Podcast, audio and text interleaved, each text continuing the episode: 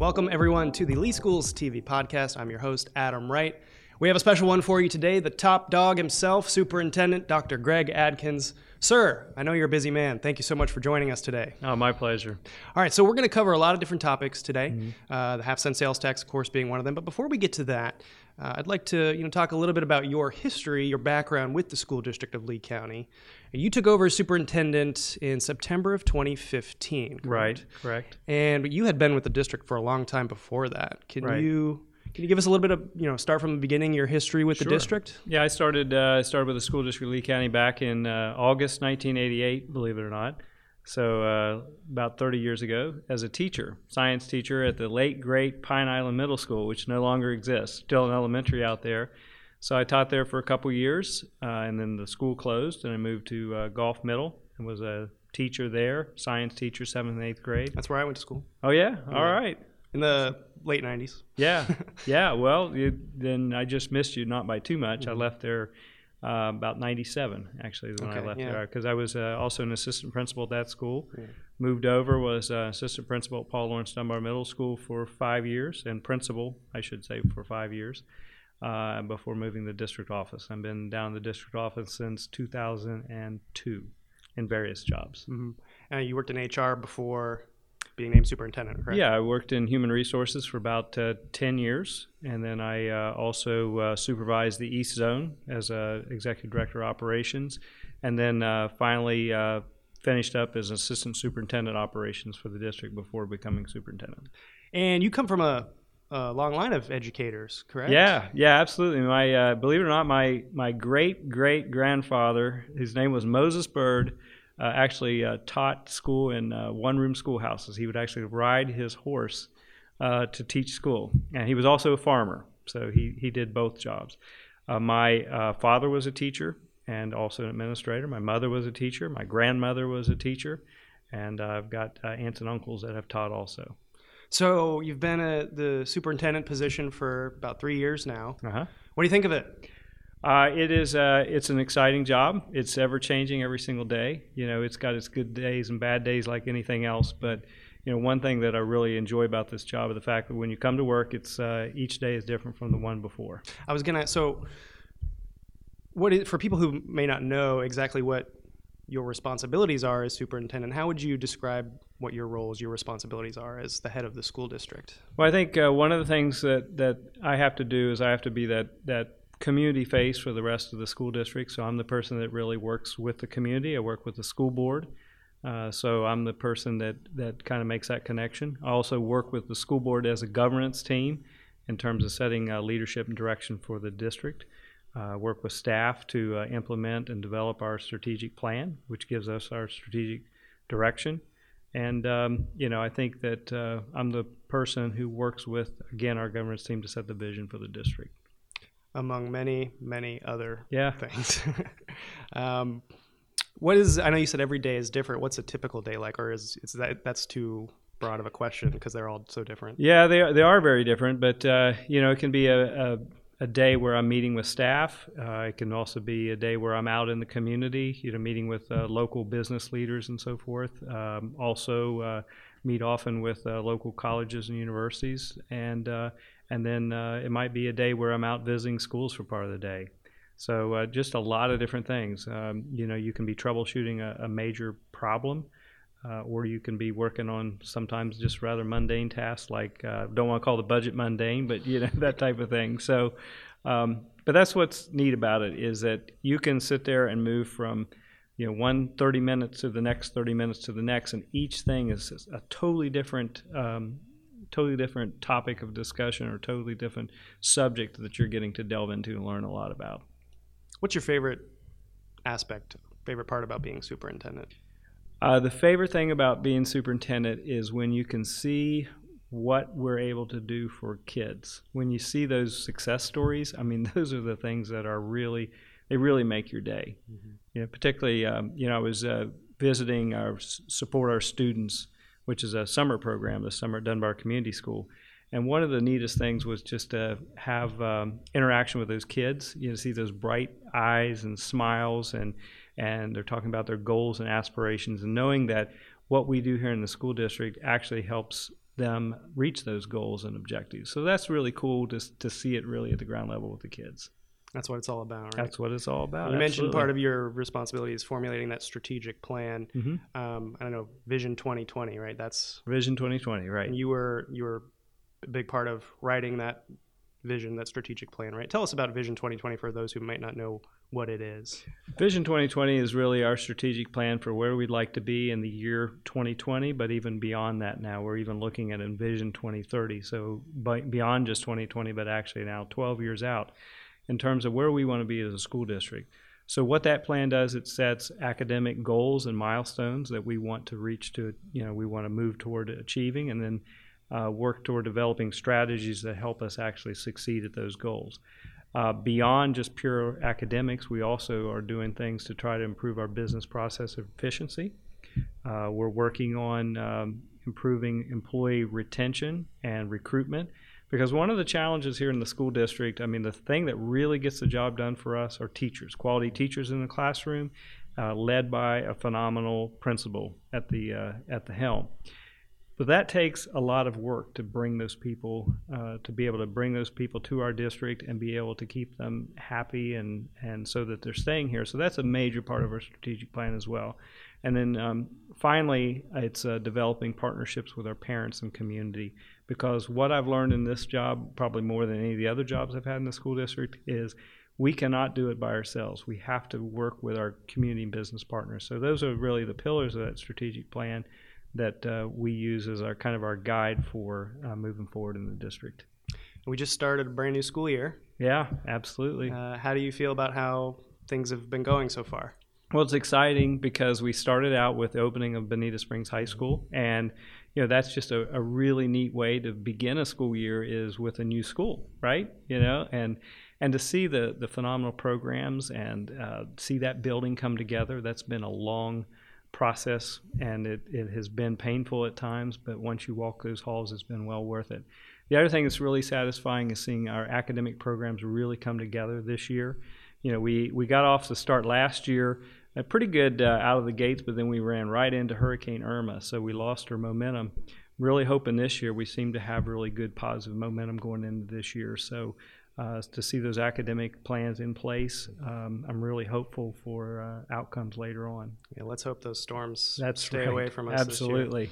Uh, what are some new uh, initiatives maybe going into effect this year that you're excited about, or you know maybe not so new, but things you're just generally excited about for this school year? Well, one one thing I just mentioned was was those academic plans. I mean, that is uh, that is critically important for our school district because that really provides uh, kind of a guidance for our um, administrators, our teachers, particularly our new teachers, so that they have academic plans to follow in, the, in uh, throughout the year. You know, they know just where they're at. We're also implementing formative assessments like never before this year, which is also kind of exciting. That formative assessments really give our teachers uh, feedback on how well their kids are doing, and so that they can make adjustments to the curriculum. So those are a couple big initiatives. I'm also uh, excited to see, um, you know, the expansion of career and tech ed because a lot of our kids uh, do not go on to go to colleges or universities, and and and which is not a bad thing because there's a lot of opportunity there in just in the business world to come straight out of out of um, our school and go right into a career or go right into a technical school. So we're really working to expand opportunities in there as well, and I'm excited about what I see on the horizon. Awesome. All right. You uh, ready to talk some sales tax? Sure, we can talk sales tax. Okay.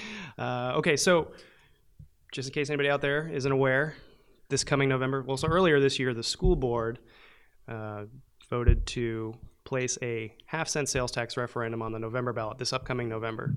Right. So, on the ballot, voters in Lee County will have the option of voting to raise the sales tax locally here from 6% on the dollar to 6.5%. percent Mm-hmm. And that would generate approximately $59 million a year. Approximately fifty-nine million dollars a year. Yes, sir. And that money would go to the school district to benefit the students. We'll go over what the money would be used for in a minute, but can you explain to us how we got to this point that this would be deemed necessary? Absolutely. Um, the way we got here is that we have seen a reduction in our capital funding over the last decade or, or actually more, particularly since we came out of the recession. So if you go back to 2006, 2007, we had capital dollars coming in uh, in excess of $318 million. Those are dollars that, that are brought to the district to pay for new building, maintenance, technology, security, et cetera. Now, just go back uh, just a year ago, 2016, 2017, only $118 million coming in. That's a $200 million difference in just a decade. Okay, now why is that? Well, you saw a reduction in taxes that come in from, you know, assessing property. You know, a reduction from 2.0 mils down to 1.5 mils, or really, um, instead of two dollars for every thousand dollar of assessed value, a dollar fifty. Uh, so we're taking in less there. Reduction of PECO dollars, reduction of impact fees. All that has has resulted in a dramatic reduction in income. At the same period of time, the number of students coming into this district continues to increase. We're looking at anywhere from 1,500 to 2,000 kids coming into our school district every single year, if you can believe that. That's the size of a high school every year. Hmm. So we have to continue to build in other to be able to keep up with that growth. But the dollars to to accomplish the building that we need to do just simply aren't there anymore. So that's how we got here. So you've got funding going down, enrollment going up. Correct. What kind of, I mean, what kind of problems, issues, impacts has that created? Well, what we're seeing, we're seeing overcrowding, particularly in the east zone and the south zone. So you're seeing schools that have a capacity of like, let's say, 1,800 students at like Lehigh Senior High School that now have like 22, 2,300 students. That means they have a building where the cafeteria is not large enough, they don't have enough classroom space, they, they get crowded in the hallways. Um, we have to um, do something to alleviate those types of problems. So deploying more and more portables, which cost somewhere in the neighborhood about sixty-seven thousand dollars just to deploy one, that's not that's only a temporary solution. It's not a long-term solution to um, to our growth because a portable at best is only going to last ten years, and so um, we really need to um, you know we really need to alleviate growth. Um, the other thing I, I, failed to mention was that we're seeing an increase in class size as we're trying to, to cram more students into a building with less space, and that is also something that we're uh, we're trying to avoid. So, would you say this is this is the key, the the biggest issue facing the school district at this moment? Growth is certainly the biggest the biggest issue facing our school district right now is is handling the rapid growth that we have in our school district because not only are we are we wrestling with an addition of four, you know 1500 to 2000 students per year but actually if you look at the raw the real numbers there you're talking about 5 to 7000 new students that come in and out of this district every single year um, the total number increases but you're still seeing that tremendous mobility and that tremendous growth which presents a number of challenges having uh, staying up with capacity just one of them mm-hmm. So we've we've had to borrow money. Mm-hmm. Now, where do we stand? Well, you mentioned capital funding. Can mm-hmm. you explain to people who may not be aware the difference between? So we have two different budgets, right? Right. Capital and operational. Correct. Can you explain the difference between capital and operational? Sure. Ca- our capital budget is used for building infrastructure, such as building new buildings, um, adding on to existing buildings, doing maintenance, adding technology, and also security. Operations, on the other hand, is, is just that operating the school district. So paying salaries, you know, paying insurance, paying uh, for classroom materials, and so forth. So the majority of that goes toward really um, supporting our teachers, support staff, and administrators, whereas the capital, the majority of that goes to actually supporting the infrastructure of the buildings. So if the sales tax referendum were to pass, the money generated would go just to capital. Correct. It would go just to capital. So it would go to new construction, technology, increasing security, and also helping our maintenance of our existing buildings. And we're currently facing, we, we have a pretty large capital funding gap at the moment that we're facing, right? Right. Where right. do we stand? Well, if if we build everything that we really need to build to keep up with growth in the next five years, we have a gap of of about 478 million dollars. So, in other words, between the amount of revenue we have coming in versus what we need to pay for those new buildings and the maintenance of those buildings, a gap of $478 million in just the next five years. That sub- sounds substantial. Right. It is substantial. It is substantial. So, let's, let's say the half cent sales tax referendum passes in November. Mm-hmm. We would get approximately, based on estimates, $59 million a year. And, right. You know, you just kind of went through a short list of what the money would go towards, but can we kind of break that down a little bit more? Can you talk a little bit more about a little maybe a little bit more specifically where the money would go? Because I'm sure a lot of people would be interested in hearing about. Absolutely. That. Well, first and foremost, uh, the school board has made it really clear that we need to make sure that we're spending on safety and security in every one of our buildings.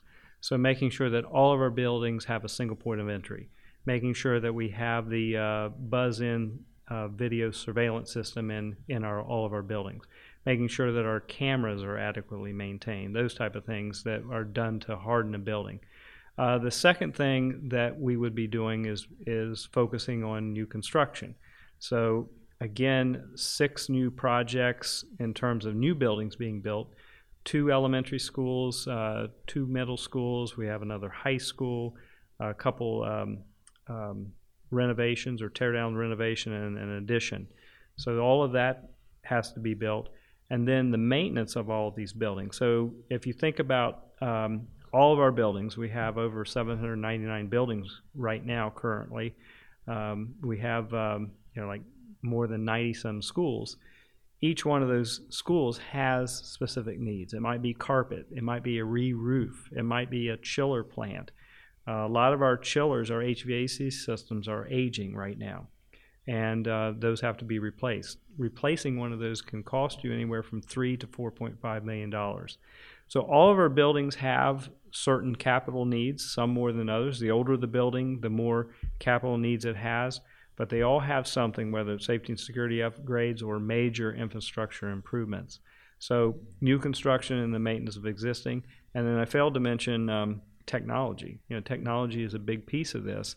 And one of the things that's really, really important, we're trying to prepare our kids for the workforce of not just today, but also tomorrow.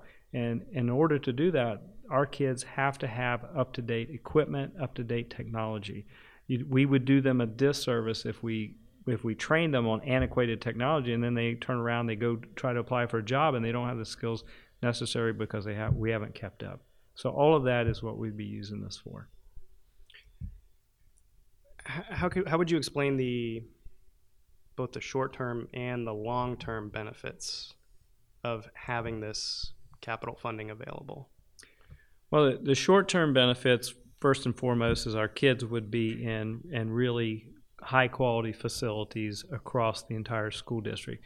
You don't want to get yourself in a situation like some other states and some other districts have got themselves in where you have haves and have nots. Some some students going to schools that are really subpar while others are going to, to schools that are really um, you know um, extremely desirable. So that's that's a that's what I see as a both a short term and a long term benefit. Mm-hmm. Um, the technology that I mentioned, I mean, that is something that can have, again, a short term benefit really right off the out of the gates because kids would have an opportunity to start working right with that new technology, right with that new equipment. Um, so I think that, uh, and then of course the safety and security is something that as soon as something's implemented, we're making our schools safe. Um, you know that is goes without saying that that's an immediate um, improvement.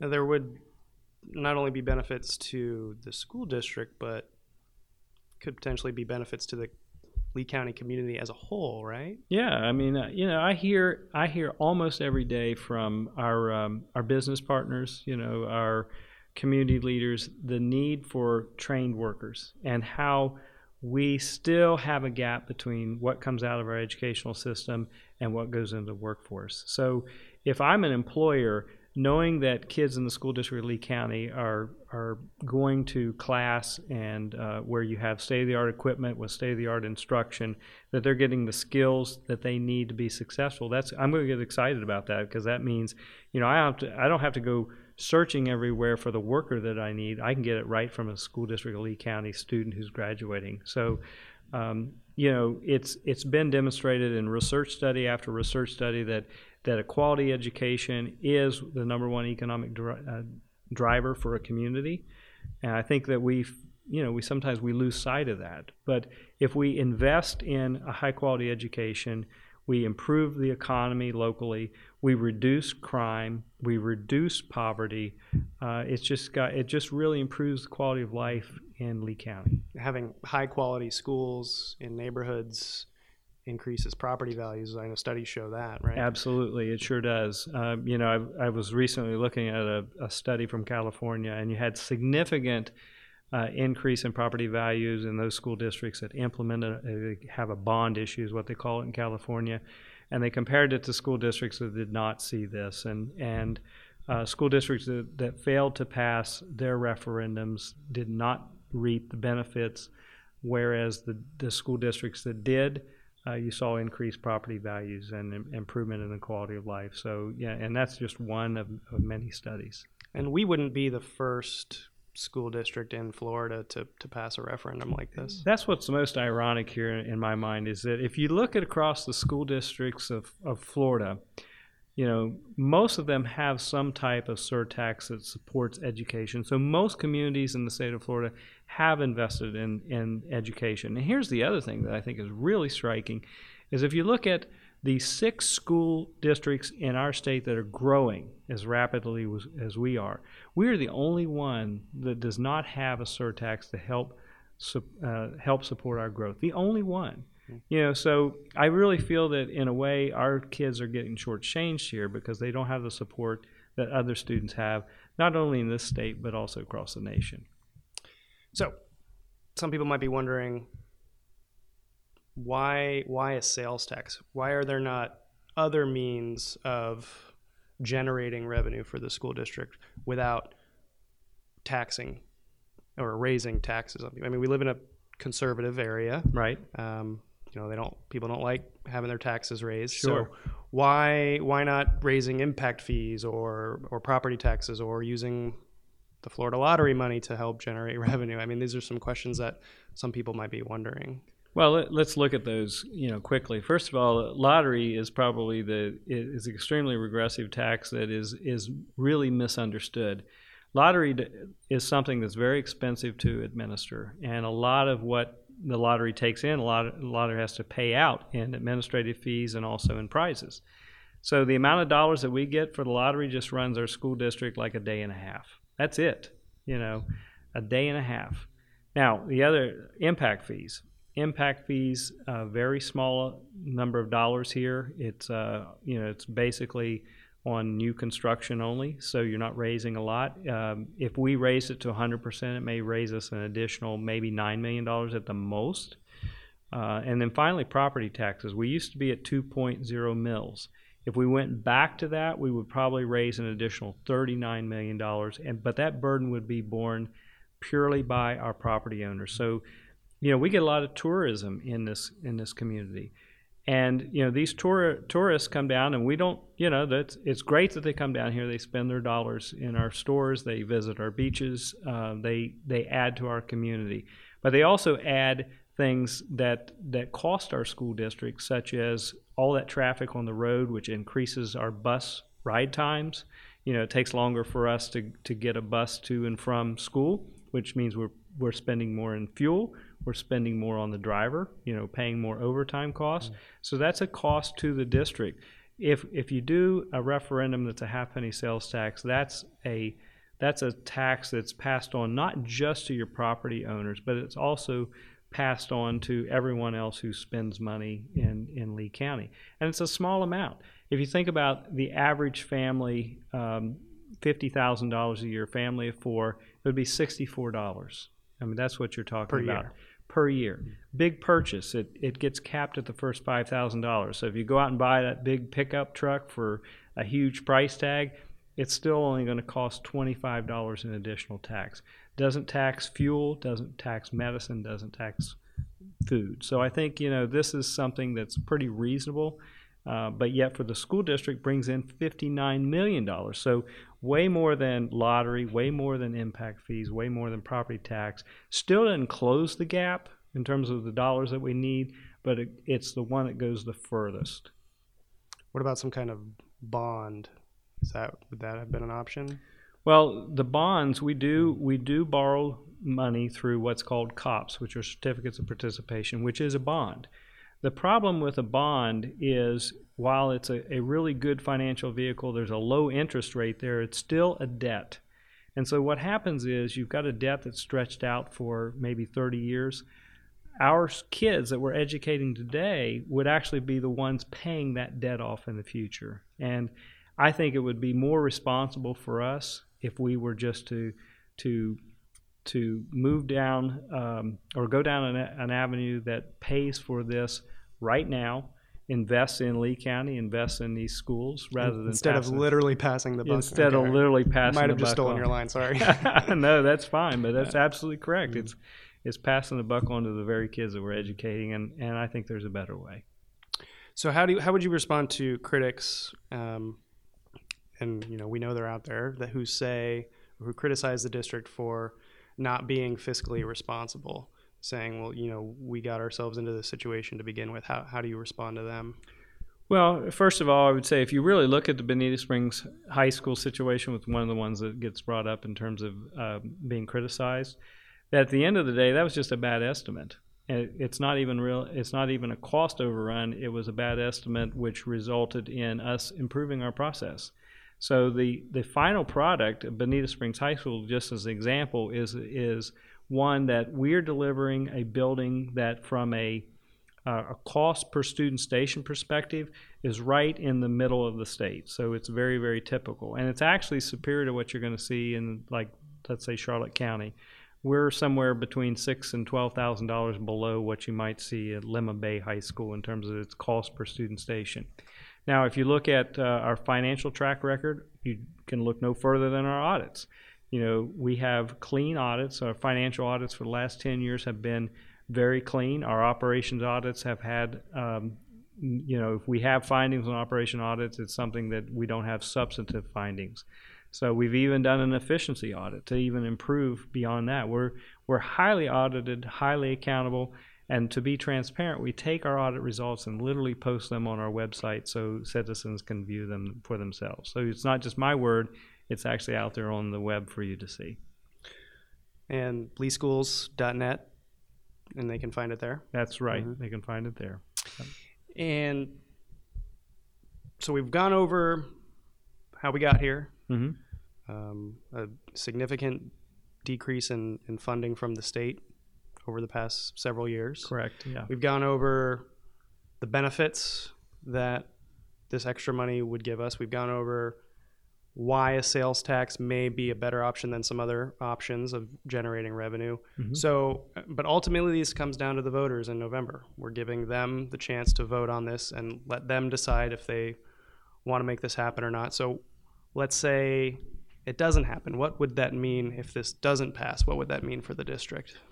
Well, I think uh, if it if it doesn't pass, what it would mean for the district are, are several different things. First of all, um, we would have to borrow more money because you still have students that are coming to our district.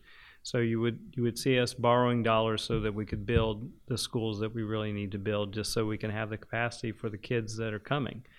The second thing, though, we're going to have to make some real tough choices as it relates to uh, maintenance, as an example, because if you look at the dollars that you borrow, it comes out of the same pot of money as your maintenance budget comes from. So the more money we have to use to spend paying back the debt, the less money we would have for paying, um, you know, paying for school maintenance. So um, what that means is that we have to make some tough choices. So we may have to replace that roof, replace that HVAC system, but other things might have to be put off or deferred um, we wouldn't be able to invest in technology to the degree that we currently do today. So our kids necessarily wouldn't have the, the best in technology, and we couldn't keep up with the pace that we need to keep up with.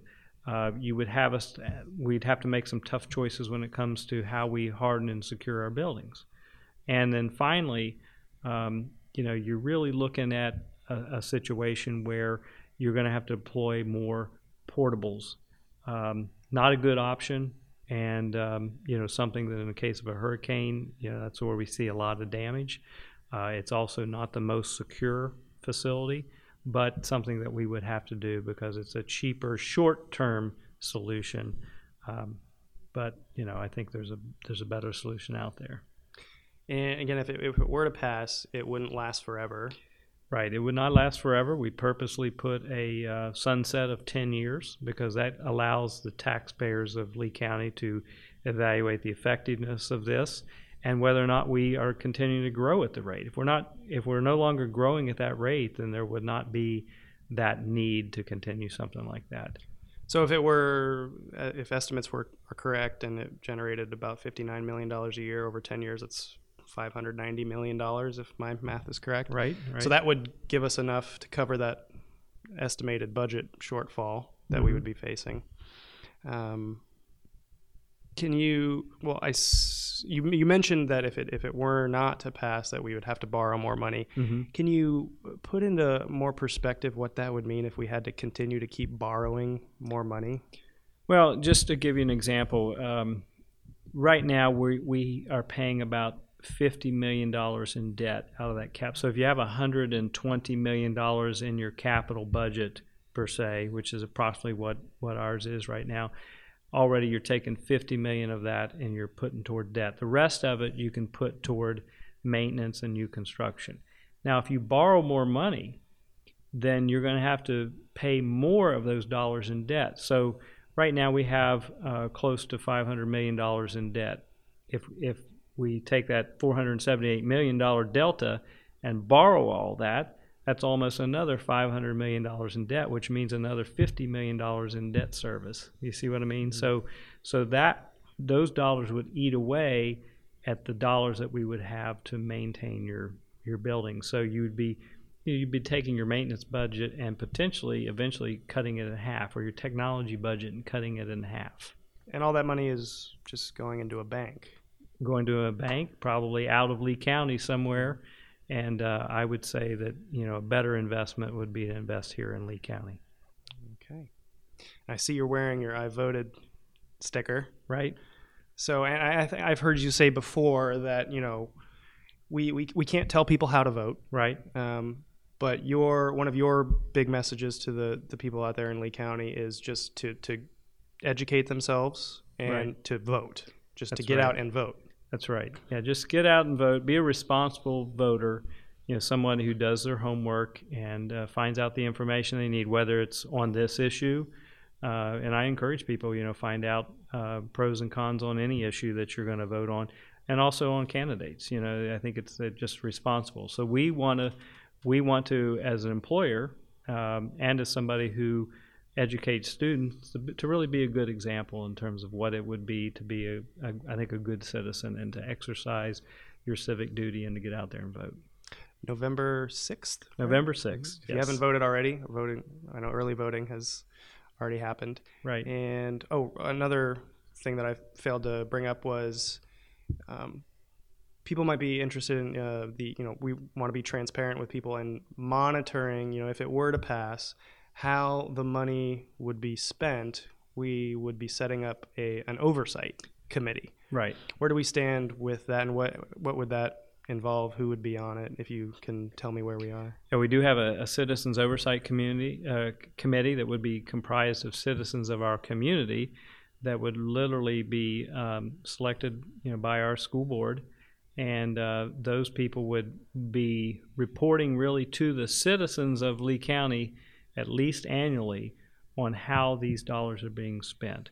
And then they would be making recommendations as to whether or not we would continue. Even even if we got, let's say, five years into this and growth, you know, really leveled off and we didn't need the dollars anymore, this committee would be recommending to our school board that we would go, you know, that we would no longer levy this type of attack. So this is a group of outside people that are, are accountable to no one other than the citizens of Lee County that will be watching and reporting on how this budget is being spent and making sure that if you look at the project list, we, we had to put out there this is what the dollars would be spent for the, on these things.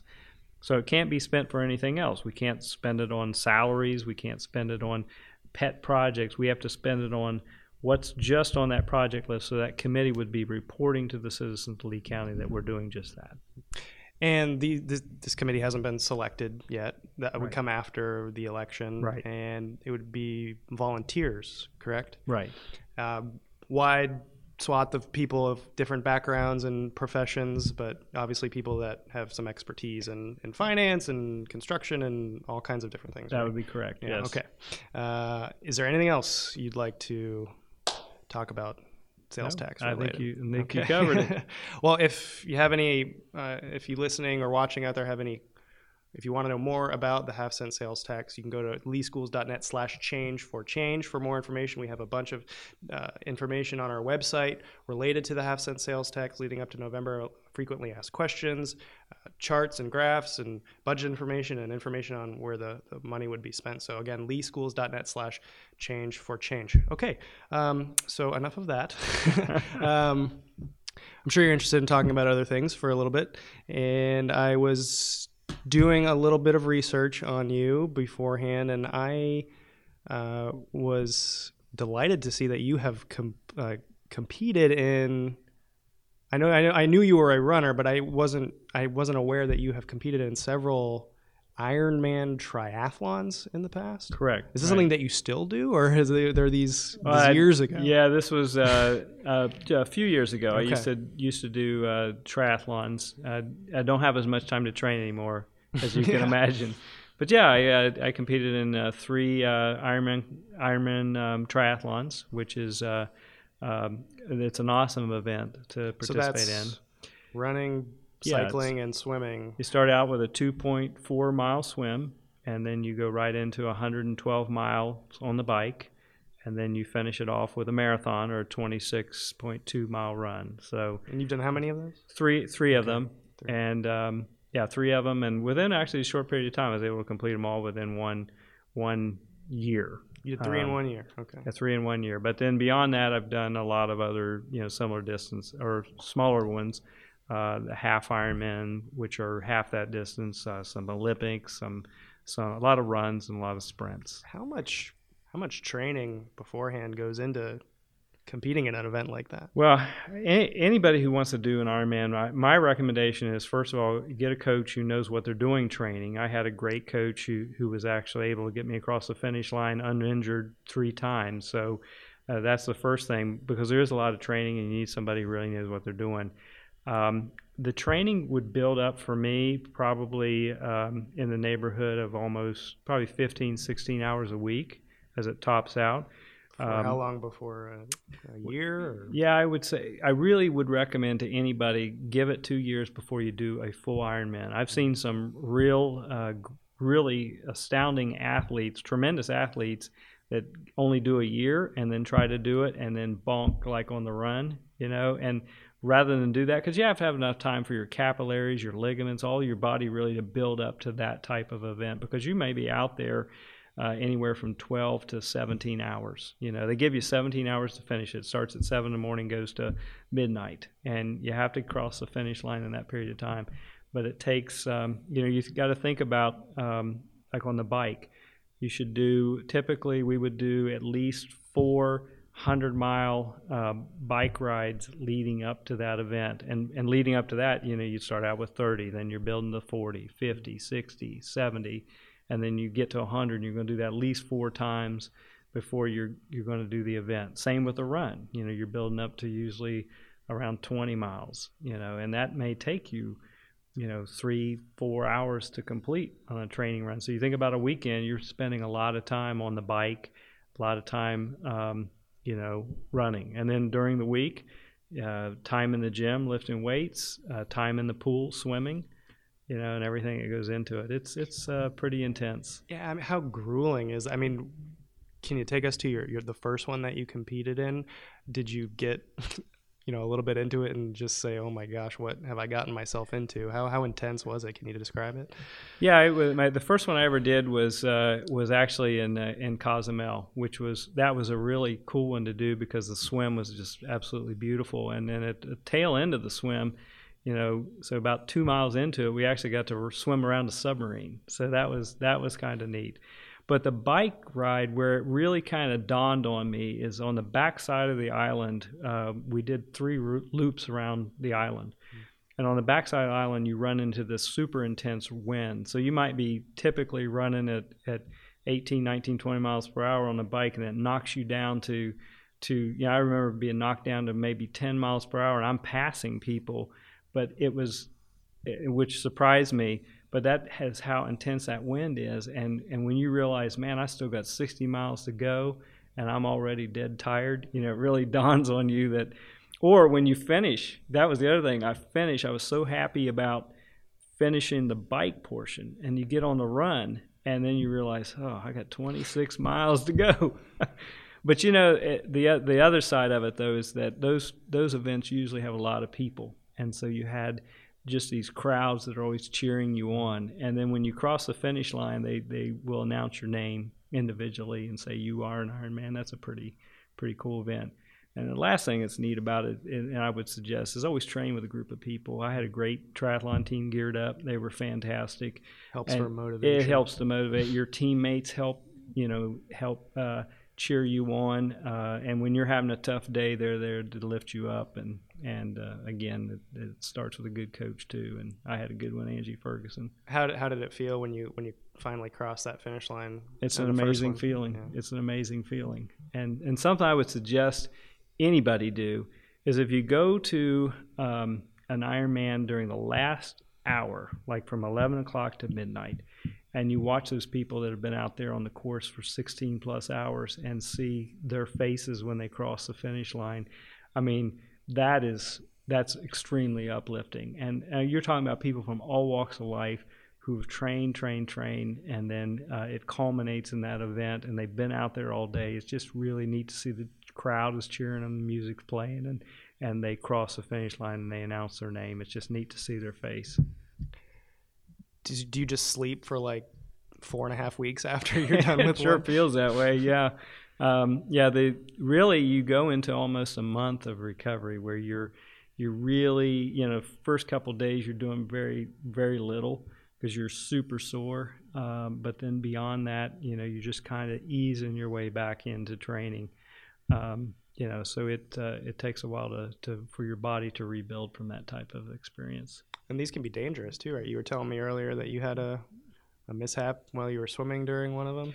Yeah, you know, there's uh, you, you're looking at like 2,500 people in the water at the same time. A cannon goes off, and you're all swimming in in uh, in the same direction, and there's it's very very chaotic. So a lot of bodies in the water.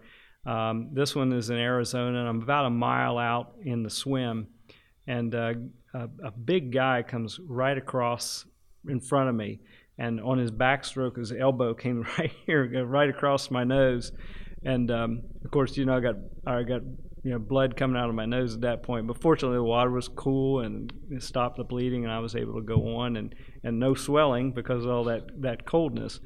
But yeah, I mean, I've seen uh, I've seen a lot of uh, you know a lot of people get not huge hurtful injuries, but a lot of people that aren't able to complete because of some type of injury or um, the one I did in Utah had a lot of people on the swim because of hypothermia. You know, it, the water was just so so cold; it was like 59 degrees, and um, and so we had we lost. Um, I heard it was something like 200 people out of the 2,500 that started just on the swim. So not. It, you didn't lose. No, no, no. Just I dropped out of the race because of hypothermia. They watch it. You know, that's the the good thing about those events is they're really well um, observed. You have police officers, you have emergency personnel that are there. So if somebody does get in trouble, they're right there to help them. When was the? How long ago was the last one you did? Uh, last one probably um, about nine, ten years ago, something like that. Miss it at all? Uh, I miss my teammates mm-hmm. a lot. I miss my teammates. They, they're, uh, they, like I said, they were. We had made some good friendships, and I still stay in touch with a number of them. But you don't see them every day like I used to, which is neat. All right. Now I know another passion of yours is farming.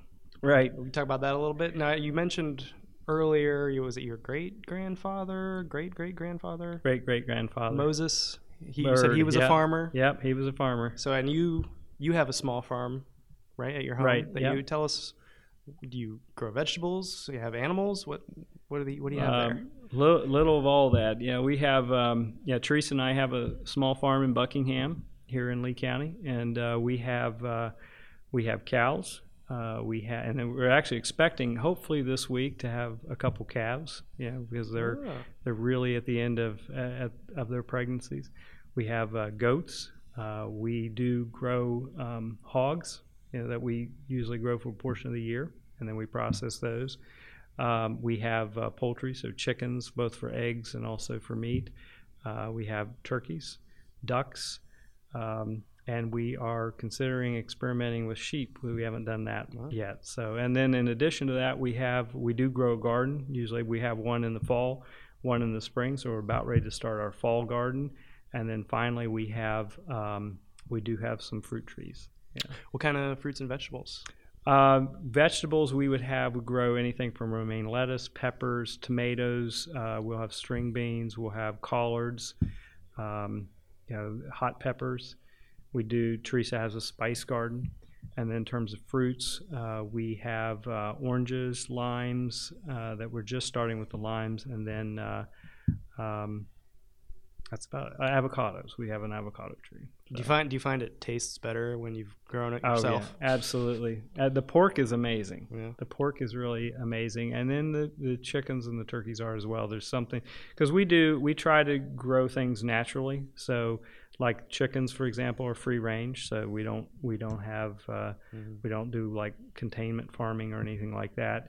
And that's the other neat thing about it is that you know these animals live a great life, and um, you know, as opposed to what you might see with sure. some of the factory farms. Yeah. And is this something that you work on a little bit every day on the weekends and something to take you know your mind off of maybe some of the more stressful parts of your job. Yeah i mean it's something you see particularly you see teresa do it on the week she does it throughout the week. Um, i get to do it on the weekends and and it does. It's nice to be able to work on a project uh, and you know whether it's building something or or working on something like a garden and see it see it grow uh, gives you some really sometimes instant satisfaction or or uh, you see it over the course of time. But um, it's yeah it's just it's just neat and it definitely takes you to a real positive place so those are two of your passions but obviously your main passion is education. Right. So before we go, just any final thoughts on just you know what drew you? I mean, obviously, like you said, you come from a family of educators, but I mean, just what what is it about education that that you love? Well, education is just a really positive profession because you can change somebody's life through a high quality education. It's about building relationships with kids and seeing those kids, uh, their hopes and dreams actually come to fruition, and you have a part of helping them along their journey. Uh, you know, this is not about the pursuit of you know fame or money or some other. This is about helping other people, and that's what I that's what I like to do. I at the end of the day, I'm a people person. I like working with people. I like helping people, and education as a profession allows me to do that every single day. Anything else you want to talk about before no, we wrap it? That's it. All right. Well, Superintendent Dr. Greg Adkins, thank you so much for joining us today. We hope ha- hope to have you on again sometime. And yeah, thank you all for watching and listening. We'll see you next time.